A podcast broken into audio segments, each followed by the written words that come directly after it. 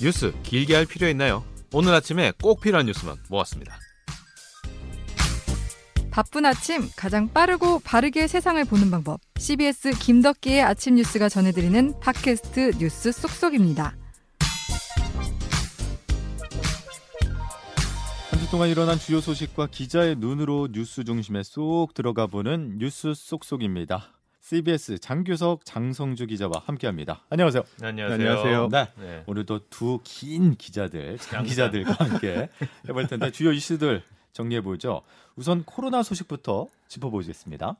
네, 코로나 하면 일단 위드 코로나가 가장 관건인데요. 지금 예. 지난 지금 정부 쪽에서는 10월 말 전 국민이 70%가 2차 접종까지 백신을 완료하는 것을 약간 전제로 해서 음, 11월 정도부터 이제 위드 코로나를 검토할 수 있다 이런 입장이거더라고요. 예. 단계적 회복을 이야기했어요. 이게 외국 같은 경우는 축구 같은 거 보면 다들 마스크 벗고 지금 관중들 난리다, 입장하고 가장 있잖아요. 대표적인 게 영국이죠. 네. 예. 그거하고는 좀 반대로 싱가포르가 국민의 이제 백신 접종률에 따라서 이제 단계별로 뭘 해제하고 어떤 걸 음. 해제하고 이런 식으로 지금 나가고 있는데 예, 예. 우리나라도 그거 이제 비슷하게 단계별로 이제, 어, 위드 코로나를 간다. 음, 다만 위드 코로나라고 해서 무조건 마스크를 벗는 건 아니다. 예. 이렇게 일단 선을 긋고 추진을 하고 있습니다. 그 어제 김부겸 국무총리 같은 경우에도 모두 발언을 통해서 위드 코로나로 간다고 해서 방역 조치가 단 한 번에 완화되는 게 절대 아니다. 이 점을 그렇죠. 계속 예. 강조하더라고요. 그러니까 위드 코로나라는 말을 가급적 좀 자제를 해달라. 이게 좀 오해를 불러일으킬 수 있으니까 그러면서 단계적 일상 회복이라는 말을 썼죠. 네, 어쨌든 예. 지금 가장 중요한 게 다음 주 주에 백신 걱정이지. 접종률인 거예요. 네, 네, 예, 그렇죠. 추석 전까지 1차 접종률을 70%까지 맞춘다고 했기 때문에 네. 다음 주에 접종률이 얼마나 빨리 음. 올라설지 코로나 소식이랑 연관돼서 하나만 더 짚어볼 게 지금 국민 지원금 이의 신청이 폭주하고 네, 있다면서요. 국민이 그 계급이 다섯 개로 나눠졌어요 지금. 예. 이게 뭐 누가 장난으로 만든 건지 모르겠는데 예, 국민지원금 받는 그 시기에 맞물려서 뭐 성골, 진골, 육두품, 평민, 노비 이렇게 나눠졌는데 재난지원금을 받는 사람은 평민이에요. 예. 그 다음에 재난지원금에 플러스 더 받는 사람들은 노비다 이렇게 돼 있고 상위 12% 이제 건보료 때문에 못 받는 사람이 육두품, 금융소득 기준을 초과한 사람은 진골. 여기에 대해서 이제 재산이 더 아파트나 뭐 이런 재산이 더 많아서 재산세 과표 기준도 넘어가는 사람은 성골 뭐 이런 예. 식으로 나눠놨더라고. 근데 뭐 진골 성골 모르겠고 아 저는 육두품도 안 되는구나. 아, 예. 아니 그만큼 이게 국민지원금을 통해서 참 우픈 현실을 만들고 있는 건데 이 신청이 폭주하다 보니까 지금 여당 쪽에서는 많이 지원을 해주겠다라는 입장인 거죠. 그렇죠. 뭐한 88%인데 아, 우리가 그래도 뭐 딱 88%는 아니고요. 뭐 구제해줘야 되는 사람들은 좀 구제해주면서 90%까지는 뭐 해볼 수 있지 않겠습니까? 이렇게 이제 박완주 그 민주당 정책위 의장이 한 라디오 인터뷰에서 그런 얘기를 했어요. 그런데 예. 오히려 그것 때문에 더 난리야. 지금 어 그러면 이게 뭐 고무줄이냐, 뭐 돈 니 돈 니 돈도 아닌데 막, 막 갖다 쓰냐. 이게 한 2% 정도, 90%까지 올리면 한 3천억 원 정도 더 든다고 해요. 3천. 예.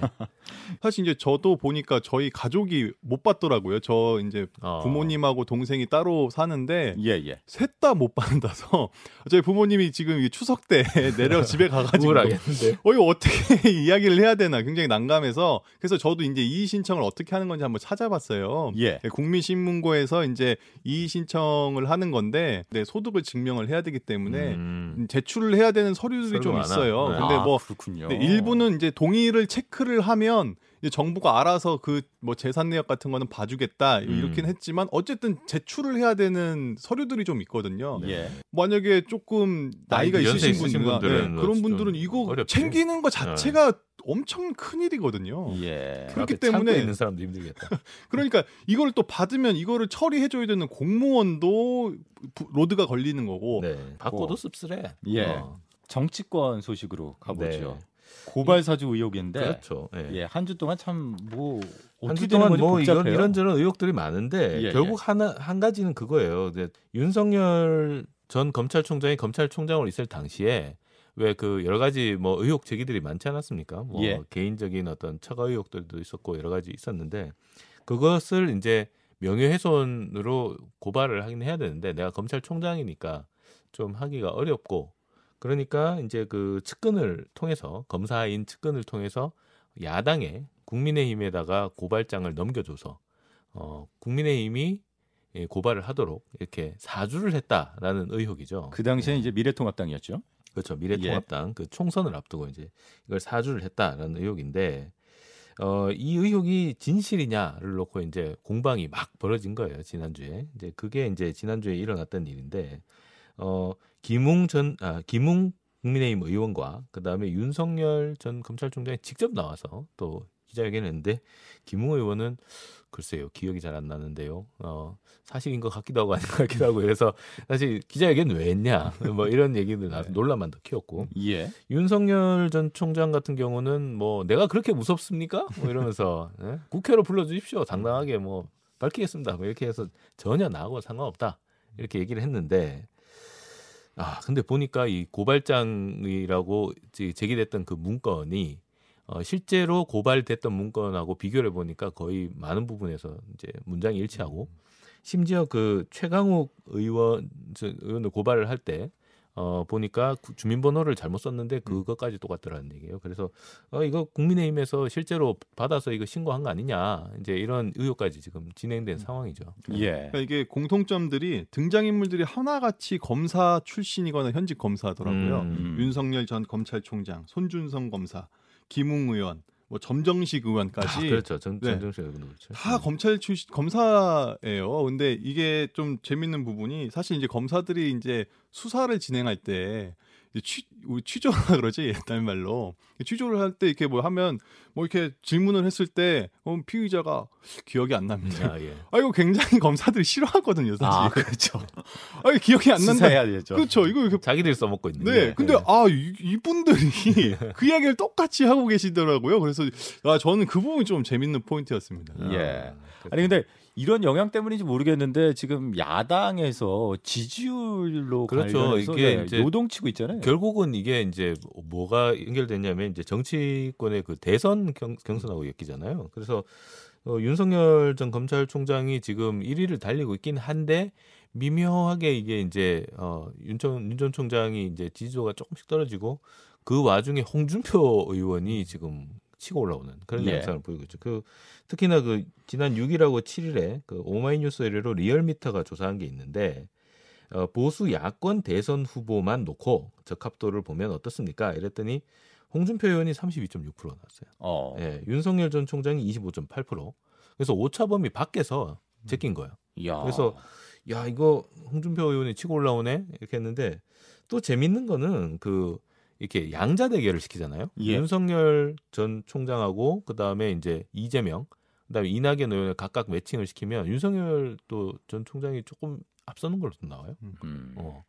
그리고 또 홍 근데 재밌는 거는 또 홍준표 의원도 양자 대결을 시키니까 예. 어 홍준표 의원이 조금 지기는 하는데 오차범위 아니야. 야, 그러니까 어떻게 될지 모르는 상황이에요. 국민의힘이 예. 지금 지지도가 상당히 올라왔다는 거예요. 음. 지금. 근데 지금 고발 사주 의혹이 지금 터져가지고 이게 지금 어떻게 처리될지에 따라서 국민의힘도 아마 앞으로 좀 이렇게 대선 경선에 어떤 풍향계가 되지 않을까 그런 생각이 그렇죠. 이게 네. 국민의힘이 어, 장기석 기자가 짚어주신 대로 조직적으로 개입됐다 이런 의혹이 있는데 이게 만약 사실로 드러난다면은 대선을 앞둔 6개월도 채 남지 않은 이 대선에서 여러 가지 악영향으로 작용할 음. 수 있다는 것까지 어, 정치권 소식 정리해봤고요. 어, 전세값 이야기, 그러니까 아, 예. 부동산 이야기를 잠깐 해야 아, 될 이거 것 제일 같은데. 그 저는 그냥 이거 하나만 이거 한 하나만 얘기하면 될것 예, 같아요. 예. 어, 서울에 네. 전용 면적 60제곱미터 이하 그러니까 뭐 20평대죠. 예, 어, 지하, 네, 반지하, 뭐 예. 바- 지하의 평균 전세 보증금이 1억을 넘었습니다. 네. 예, 그러니까- 우리 기생충 영화 보면 예, 그 예. 이 가난의 상징으로 나오잖아요. 네, 그렇죠. 반지하. 네. 계급에서 가장 낮은 그렇죠. 예. 실제로 이제 그 영화에서도 어떤 그 장치로도 사용, 사용이 됐었는데 이렇게 왜 비 맞으면서 이렇게 계단을 쭉 내려오면서 반지하로 내려가잖아요. 계속 내려가죠. 예, 계속 계단을 내려가는 그 상황 장면이 나오는데 그 내려가는 그 반지하가 아, 보증금이 1억이 넘었습니다. 예. 어, 가장 비싸게 거래된 지하층 전세는 예. 종로구 부암동의 전용 면적 59.87짜리였는데 이게 4억 원. 네. 음. 나 용산구 이태원동에 41.76. 요거는 10평 조금 남짓한 거네요. 요게 3억 8천. 음. 아, 이렇게 거래됐다고 하네요. 예. 이게 결국에는 이 어, 지하층 전세가 이렇게 1억이 넘었다는 거는 그걸 보여주는 거죠. 전세난이 극도로 다다랐다. 전세값도 너무 올라서 돈 없는 사람들은 이제 반지하로 가야 되는데 예. 이 반지하에 대한 수요도 지금 엄청나게 밀려 있다. 이렇게 해석할 수 있는 거죠. 이게 전세값, 월세값, 부동산 그렇죠. 다 엮여 있는 거 아닙니까? 그렇죠. 이게 어 매매 가격에 전세 가격이 따라가잖아요. 그러니까 매매 가격이 확 오르면 전세 가격도 그게 맞춰서 올라가게 돼 있습니다. 예. 올라가고 그러면 월세도 따라서 올라가겠죠. 그러니까 지금 전세적으로 자, 산 가격이 확 오르니까 어 전세 가격이 오르고 결국은 어, 갈 곳 없는 서민들이 지하층을 찾아가는데 이 지하층마저도 지금 음. 서로 지금 없어서 날린 거죠. 음. 네. 이게 부동산 전문가들은 이 전세를 실수요로 보통 그렇죠. 계산을 하거든요. 음, 예. 우리가 전세 들어가면서 투자인 목적으로 전세. 들어간 뭐 사람 또 아무도 현금이 그대로 있으니까. 없잖아요. 네. 그러니까 실제로 들어가서 살아야 되는 문제이기 때문에. 음. 근데 이제 그 정부에서 통과 정부 여당에서 이제 통과시킨 임대차 3법으로 이제 전세 계약이 2 플러스 2로 묶여 있잖아요. 4년. 그러니까 이게 당장은 뭐 제한이 상승폭이 5%니까 당장은 높아지지 않더라도 뭐 길게 봤을 땐 4년, 짧게 음. 보면 뭐 한 3년 정도 후에는 이 전세가 그럼 또 어떻게 바뀔 것이냐. 그 전세 값이 그러면은 그때 이제 이2 플러스 2가 풀리니까 굉장히 높은 폭으로 갑자기 점프를 하게 되면 그 집주인 입장에서는 더 높, 높여받고 싶죠. 네, 왜냐하면 그렇죠. 4년 동안 또 묶이니까. 네. 예. 그러니까 이게 4년 뭐 3년 4년 뒤에는 전세값이 만약에 더 뛰게 되면 어 이게 지금도 지금 전세값 헉헉거리는데 과연 어떻게 변할 것이냐 이런 문제가 생- 생기는 거고 예, 예. 아까도 뭐 말씀해 주셨지만 이제 저- 사는 매매 자체도 이제 같이 이제 묶여서 가는 건데 결국에는 이게 좀 이 투자라는 시각으로 보는 게 맞는지 모르겠지만 어쨌든 그런 걸로 보면 이제 부동산을 산다 음. 라는 거는 앞으로 오른다 는 거에 이제 일종의 베팅을 하는 거죠. 우리가 그렇죠, 이제 그렇죠. 경제 용어로는 이제 long position을 잡는다고 하는데 long position을 잡는 건데 이제 보통 그럼 뭐 판다라고 했을 때는 당연히 이제 반대인 short position 그러니까 내린다 네. 혹은 내가 어, 돈을 번 거를 익절한다 혹은 뭐 손절한다 이런 개념으로 들어가는 거잖아요. 더 떨어질 것 같으니까. 그럼 보통 가만히 있는다고 하면 아무 포지션을 잡지 않는다고 하면 그럼 일단 관망을 하는 음. 거기 때문에 어떤 플러스나 마이너스가 안 나야 되는데 지금 상황에서는 사실상 쇼 포지션을 잡는 거예요. 관망하는 것 자체가. 음. 그러니까 앞으로 왜냐하면 계속 오르니까. 그러니까 아, 앞 그러니까 안 산다는 건 아, 앞으로 떨어질 것 같으니까 이따가 사야지 나중에 사야지 약간 이런 걸로 지금 해석이 되면서 오히려 이제 벼락거지 현상이 나타나는 거죠. 계속 가격은 오르는데 나는 아 어, 좀 이따가 떨어진다고 하니까 나중에 사야지 이게 안 된다는 거죠 지금 음. 자체가 그렇기 네. 때문에 아니 근데 뭐 투자도 넣고 이것도 음. 다 좋은데 돈 없어가지고 지하라도 살아야 되는 사람들 어떡합니까? 그렇죠. 예. 이 사람들도 지금 1억이 넘어가면 그게 이게 걱정인 게 지금 대출 규제가 나오고 있어서 네. 맞아 전세 대출을 또 네. 묶어 놓기 때문에 아니, 집값은 그러니까. 예, 전세 값은 올라가는데 대출이 묶이면은 정말 집값 잡자고 해놓고 없죠. 무주택자 전세를 또 잡으면 어떡하자는 건지 참 예, 답답하네요. 예. 알겠습니다. 답답하다고 말씀해 주셨는데 답답한 이야기 하나만 더 해야 될 것 같아요. 왜 그러냐면은 이번 주에 월드컵 최종 예선전이 시작했는데 속 터지지 이거. 많은 분들이 좀 답답해하는데 우리나라 축구를 보면서도 답답했지만 상대편이 자꾸 들어 눕는 모습을 그러니까 보면서도 이게. 아 정말 답답하다 이런 네. 이야기를 해주시는 불밭이 분들이 되게 편하게 예, 보이죠. 꽤 많더라고요. 그러니까 이게 우리가 보통 중동 축구를 얘기할 때 침대 축구라고 표현을 하잖아요. 그러니까 이게 자신들이 조금만 유리한 상황이 되면 일단 눕고 보는 거죠.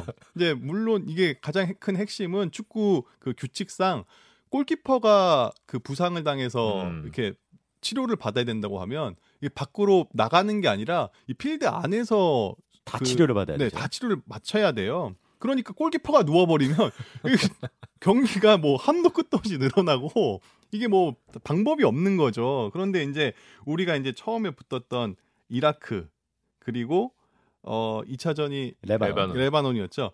그러니까 이그 붙었는데 1차전에서는 0대 0 그렇죠. 그리고 2차전에서는 1대 0으로 우리가 이제 간신히 이겼는데 두 경기력이 좀 답답했다는 거죠, 사실. 이게 우리가 이미 중동은 한 골 넣고 무조건 들어 눕는다는 걸 알기 때문에 우리가 무조건 선제. 득점을 예, 음. 선제 득점을 해서 경기를 유리하게 끌고 가야 되는데 아, 이거 너무 답답한 거고 너무 힘들더라. 보기가 좀 힘들더라고요. 예. 중요한 거는 이제 앞으로 이란이 남아 있다는 거지. 예. 왜다 중동이야, 죄다. 아니 맞아요. 그 손흥민 선수가 그래서 1차전 끝나고 나서 아시아 축구가 이런 식으로 하면 발전이 없다 네. 이렇게 쓴 소리를 하기도 했었는데 음. 그래서 앞으로 뭐 장규석 기자가 지금 말씀해주신 대로 어, 10월 달에는 이제 이란 원정이 있잖아요. 네. 예, 이걸 잘 넘을 수 있을지 왜 그러냐 잘 넘어야 10회 연속 본선 진출이 가능한 상황인데 말이죠. 음. 그렇죠. 이제 우리가 근데 이제 사실 그동안 굉장히 힘들게 힘들게 최근에는 최종 예선을 넘어갔었는데 예, 이게 진짜로 그러면 우리가 최종 예선에서 떨어져서 월드컵에 못 가는 거냐. 내년의 일정을 잠깐 살펴보면 예, 내년 2022년 2월에 베이징 동계 올림픽, 어. 3월에 9월 대선, 6월에 지방 선거, 9월에 아시안 게임, 11월에 카타르 월드컵. 어. 굉장히? 빡빡하죠. 어떻게 보면 빡빡하기도 하고 볼거리도 많고 그런데 축구 만약에 이게 몇 카타르 월드컵에 나와 못 있- 나간다 그러면 네. 아 우리는 아시안 게임 이후로는 어, 겨울이 굉장히 추 아, 정말 없어. 추운 겨울이 아. 될수 있는 그런 아. 상황이 되는 거죠. 예. 사실 이게 어떻게 보면 이게 유럽파의 구성이 많은 우리나라하고 일본 같은 경우가 좀 힘든 건 맞는 것 같아요. 음, 왜냐하면 굉장히 이동 거리가 길잖아요. 뭐 잘 아시겠지만 여기서 우리나라에서 미국 가는데 한 몇 시간 정도 걸리죠. 11시간 12시간 걸리죠. 네. 근데 그거보다 오히려 유럽 가는 데는 비슷하거나 더 많이 비슷하거나, 걸리잖아요. 네, 그렇죠. 그러니까 손흥민 선수 같은 경우는 영국에서 날라와야 되는 거고 이렇다 보니까 차출도 쉽지가 않아. 네. 그러니까 이번에 저기서 인터뷰하는 걸 보니까 황희찬 선수가 이 시차 적응에 너무 어려움을 느껴서 너무 컨디션 조절하기 힘들어서 수면제를 먹고 잤다라는 음. 인터뷰를 한 걸 봤거든요. 예, 그러니까 그 예. 정도로 이게 굉장히 힘들고 실제로 박지성 선수 같은 경우는 무릎이 안 좋아서 수술을 했는데 이게 하도 그러니까 비행기를 타고 다니다 보면 부- 무릎이 무릎에 물이 찬다고 하더라고요. 기압차로 인해서 어. 그러니까 항상 무, 무릎에 물을 채워서 왔다 갔다 하면서도 그 퍼포먼스를 보여줬던 거거든요. 그래서 어떻게 보면은 은퇴가 너무 빨라 빠를 수밖에 없었다. 음. 그런 문제도 지적이 되는데 그래서 어떻게 보면 한간에 이제 팬들의 입장에서 기대되는 거는 월드컵을 이제 앞으로 2년마다 개최하자는 이야기가 이제 피파에서 나왔거든요. 예, 예. 이게- 더 죽어 나는 거 아니야?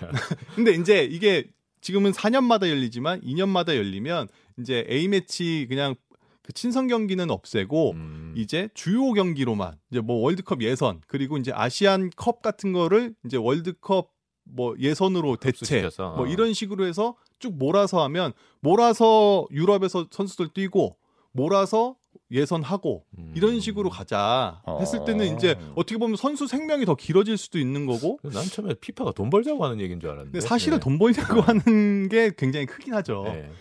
그 왜냐하면 그게 수익이 월드컵이라는 것 자체가 어마어마하죠. 어마어마한 것들이니까. 해도. 근데 네. 이제 클럽들 입장에서는 선수들을 데리고 있는 클럽들 입장에서는 반대할 수밖에 없어요. 그렇죠. 왜냐하면 네. 월급은 내가 주는데 선수가 자 꾸 이게 불려가지고 저기 어디 갔다 오고. 다- 다치고. 네, 그러면 이게 손해가 내가 손 돈은 내가 주는데 선수를 쓸 수가 없는 상황이거든요. 그러니까 예. 이제 클럽들은 이걸 반대를 하고 있다고 하더라고요. 근데 예. 좀 어떻게 될지는 지켜봐야 될 것 같습니다. 맞습니다. 네. 손흥민 선수가 또 부상을 당해서 10월 달에 이 원정 경기를 과연 참여할 수 있을지 없을지도 지금 알 수 없어서 알겠습니다. 보겠고 끝으로요. 중국 연예계 칼바람이 부는데 이게 우리나라 그러니까 한류에도 상당히 악영향이라면서요. 그러니까 이게 그 최근에 우리가 이제 굉장히 분노했던 게 중국이 이제 김치나 한복이 자기네 거라고 네. 뭐든지 다. 예. 원조다. 거야. 네. 그래서 예전에 동북공정에서 우리나라의 어떤 고대사들을 자꾸 이제 가져와 가려고 했던 것들이 있는데 이게 사실 사실 뭐 우리가 좀 신경을 못 쓰는 사이에 전 세계 그 어떤 역사 고대사를 배우는 어떤 교과서들을 보면 굉장히 중국 중심의 중국이 어. 주장했던 그대로 네. 많이 반영이 되어 있다고 하더라고요. 근데 이제 이번에는 그 최근에 이제 그 BTS의 박지민 씨의 생일을 축하하기 위해서 이제 중국의 팬들이 돈을 모아서 제주항공 비행기 랩핑 광고를 그렇죠, 했어요. 광고. 네. 이게 제가 알기로 비행기 랩핑 광고가 단가는 비싼데 네. 예. 가성비가 좀 괜찮다고 하더라고요. 왜냐하면 어, 뻗겨내기 힘드니까. 네 이게 처- 철거하는데도 비용이 꽤 들기 때문에 다음 광고주가 오기까지 그냥 그 계약 기간이 지나도 붙여놔. 어, 붙여놓고 다니는 어, 경우가 종종 그랬었구나. 있다고 하더라고요. 예, 예. 그리고 이 중국 팬들이 확실히 어, 사람도 많고 이게 또 경제력이 뒷받침이 돼서 그런지 예. 일단 팬들이 돈을 모으면 억 단위예요. 수억 단위입니다. 그렇기 때문에 이게 중국 정부 입장에서는 음. 이게 이쁘게 보이지 않는 거죠. 어. 그러니까, 그러니까- 왜 저런 데다가 신경 씁니까? 약간 근데 꼰대 마인드 아니야 이거? 어. 그렇죠. 어. 근데 이게 이제 우리나라뿐만이 아니라 어, 중국의 뭐 우리가 잘 알고 있는 이영걸, 사정봉, 유혁비 음. 이런 중화권 연예인에 대해서도 외국 국적이라는 이유로 뭐 활동을 규제한다거나 예. 아니면 뭐 돈이 많은데 뭐 이렇게 좀 음, 너무 사치스럽게 행동을 한다거나 이런 식으로 해서 지금 규제가 들어가고 있는 상황이거든요. 예. 음. 아니 중국 정부 입장에서 이렇게 주도적으로 정부에서 네. 연예계에 칼바람을 음. 불게 하는 이유가 뭔 그러니까 이게 거예요? 좀 약간 사상적으로 그러니까 예. 건전한 공산주의 사상이 아니라 이게 약간 자본주의가 점점. 물드는 거 아니냐 이런 걱정 때문에 약간 음. 진짜 아까 얘기한 대로 약간 꼰대스러운 마인드로 그렇게 근데 이게 하는 것 같아요. 어. 그러니까 단순하게 야 이게 꼰대냐 아니냐를 약간 아. 넘어서는 수준인 것 같아요. 어. 가만 보면 이게 중국이 이제 목표로 하는 게 2049년 건국 100주년이거든요. 아. 예. 이때까지 국민 전체의 물질과 음. 정신적으로 부자를 만들겠다. 정신적 부자는 누가 그거를 판단하는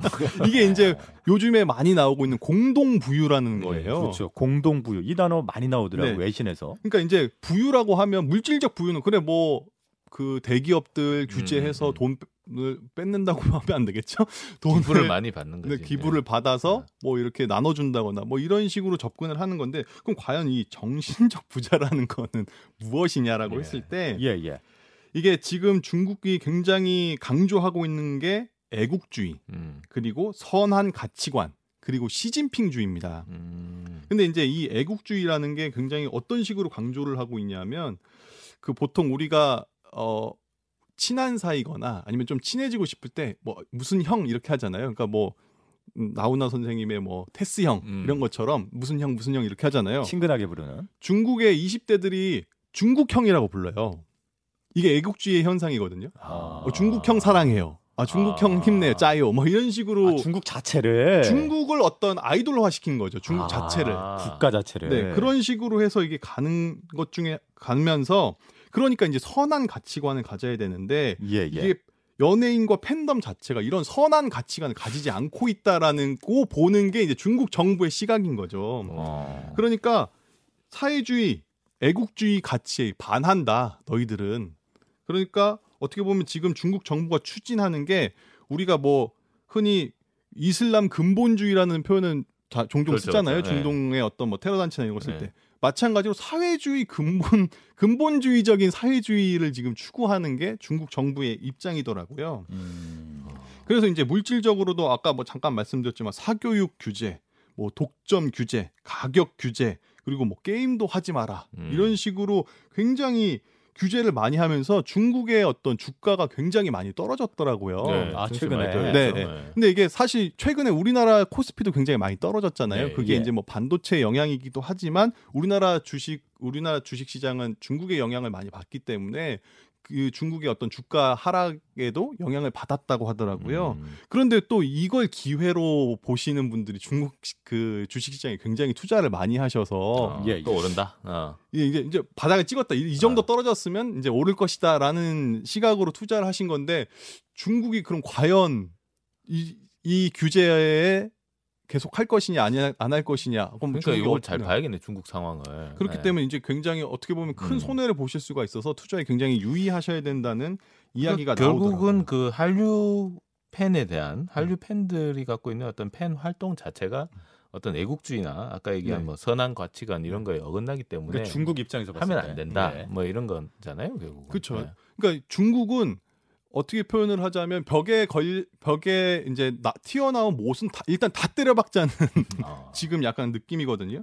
그러니까 이제 어떤 지금 중국의 그 사회적 불평등이 굉장히 심각하다고 맞아요. 해요. 이게. 네. 그 진위계 수라는 게 있는데 숫자 1에 가까울수록 불평등이 굉장히 심각하다라고 그렇지. 보는데 네. 중국의 진위계 수가 0.46에서 0.49 정도 음. 거의 0.5 정도가 나오는데 예. 거의 그 심각한 거 아닙니까? 이게 그럼? 프랑스 대혁명 때 0.4 정도로 추정된다고 하더라고요. 아. 그러니까 이미 넘어서네요. 프랑스 폭동나기 직전이다 이거네. 네. 폭동이 일어나고도 남는 어. 수치가 된 거죠. 근데 이 사회적 불안에 대한 어떤 갈등, 이런 어떤 불만들을 결국 이런 걸로 부자와 어떤 음. 연예인들, 사치하는 연예인들, 음. 그리고 돈을 쓴 어떤 팬덤 문화 이런 음. 쪽으로 돌리면서 결국에 사회적인 어떤 시선 자체를 좀 돌리려고 하는 의도가 아니냐. 음. 그래서 제2의 문화대혁명이라는 표현도 나오더라고요. 이제 이거는 이제 외, 외국들에서 그러니까 이런 때. 어떤 사상적이거나 어떤 문화적인 측면에 대한 어떤 이런 정부의 과도한 개입은 음. 약간 어떤 정치적인 의도들이 있는 거 아니에요? 옛날에 왜 우리 우리나라도 제5공화국 때 전두환 전 대통령 때 보면 3S 정책이라고 음. 네, 해서. 네. 사실 또 그 자신들이 쿠데타로 어떻게 정당성이 음. 약하니까 어떤 문화적인 측면이나 이런 걸 통해서 자기들의 어떤 그 정당성을 좀 이렇게 그러니까 불만을 좀 이렇게 네. 약화시키기 위한 그런 것들이 있었던 것 같은데 예. 이번에 하는 것도 마찬가지로 약간 그 시진핑 주석의 어떤 연임이나 뭐 이런 거랑 연관돼 있지 않은가 뭐 네, 그런 맞습니다. 분석들도 있더라고요. 네, 그렇게 분석을 하시는 분들이 네. 계시더라고요. 그러니까 이제 중국 같은 경우는 크게 정치 세력이 세 개가 있다고 해요. 공산주의 청년당, 공청당. 그래서 공천당, 네. 그리고 상하이방 이쪽이 이제 상하이가 경제 중심이다 보니까 이쪽이 음. 경- 상하이방이 이제 경제 쪽을 좀 많이 하고 계시고 그리고 이제 그 공산주의 혁명들의 원로들로 구성된 태자당, 음. 그 이제 그분들과 자네, 자식들이죠. 네, 자식들. 근데 이제 시진핑 지금 국가주석 같은 경우를 보면 태자당 출신이에요. 음. 예, 아버지가 그 8대 원로 중에 한 분이셨거든요. 어. 근데 상하이의 서기 출신이에요. 네. 그러니까 태자당이자 상하이방 같은 느낌이었던 거죠. 근데 이제 시진핑 전에 후진타오 주석이었는데 후진타오 주석은 이 공청당. 출신입니다. 공청당. 그러니까 이게 공청당이 또 그걸 못하게 하려고 상하이방과 태자당이 연합을 해서 시진핑 주석을 어떻게 보면 약간 옹립했다고 해야 될까요? 음, 음. 추천을 해서 갔더니 이게 다 약간 내 편이겠지 하고 이제 보낸 거죠. 주석을 만들어 준 거죠. 그랬더니 시진핑 주석이 친 시진핑파 시파라고 요즘 부르던데 네. 시파. 어. 이걸 만들어 보면서 나머지 다 숙청하는 거예요. 공청당도 숙청하고 상하이방도 숙청하고 그 대표적으로 그 경제 쪽에서는 상하이방과 관련됐다는 이 알리바바가 음, 마윈. 네, 마윈이 우리가 약간 기억에서 지워졌을지 모르지만 조금만 기억을 되살려 보면 어느 날 갑자기 아, 사라지셨다가 그렇죠. 한참 뒤에 나타나셨 나타나셔서는 모든 재산 이제 뭐 사회에 환원하고 갑자기 네, 이런 갑자기 내려왔죠 알리바바에서. 네. 그렇게 됐는데 이게 이제 상하이방과 연관이 돼 있기 때문에 상하이방이 결국에는 이 어떤 경제 금 금융 이런 것들을 중심으로 잡고 있어서 결국에 돈줄을 끊어버리겠다는 음. 어떤 시, 시파의 어떤 정치적인 행동 아니냐 이렇게 음. 보고 있는 거고 또 이게 조금 더 거시적으로 봤을 때 미중 무역 갈등이 있잖아요. 근데 미국이 주로 때린 기업이 화웨이입니다. 음, 화웨이. 네. 이 화웨이가 그래서 시파라는 아. 분석이 있어요. 그래요. 그러니까 어. 이게 미국도 그냥 아무 중국의 아무 기업에다 때리는 게 아니라 시진핑 주석을 곤란할 수 있는 그러니까 아. 돈줄을 끊어버리는 이런 식으로 좀 봐야 된다 거시적으로 예. 이런 것들이 좀 있더라고요. 그래서 여담이긴 한데 홍콩 민주화 운동을 굉장히 심각하게 타- 심하게 탄압을 하고 있는 이유도 이게 광둥성과 홍콩, 마카오 중심으로 지금 경제 세력이 굉장히 커지고 있기 음. 때문에 이 시파 입장에서는 가만히 볼 수 없다. 이렇기 때문에 절대 용납할 수 없는 거죠. 음. 야, 이게 저 중국의 그 정치 권력 구도에 관해서는 우리 전직 베이징 특파원이었던 지금 현직 법조 팀장이죠. 예, 김중호 기자가 자- 매우 잘 알고 있는데 음. 다음번에 한번 불러서 제대로 한번 스터디를 네. 해봐야겠어. 그러니까 네. 알겠습니다. 어쨌든 정신적인 부자를 지금 네. 목표로 삼고 있다는 저는 이미 중국. 정신적 부자예요. 예. 재난지원금 받고 있지만 예. 예, 정신적 부자입니다. 예. 정신적 승자죠. 예. 정신으로는 진골이야. 예. 자, 그래서 중국 소식까지 저희가 한번 정리를 해봤습니다. 오늘도 CBS 장규석, 장성주 기자와 함께 한 주 정리했고요. 다음 주에도 건강한 모습으로 다시 뵙죠. 오늘 말씀 잘 들었습니다. 고맙습니다. 네, 감사합니다. 고맙습니다.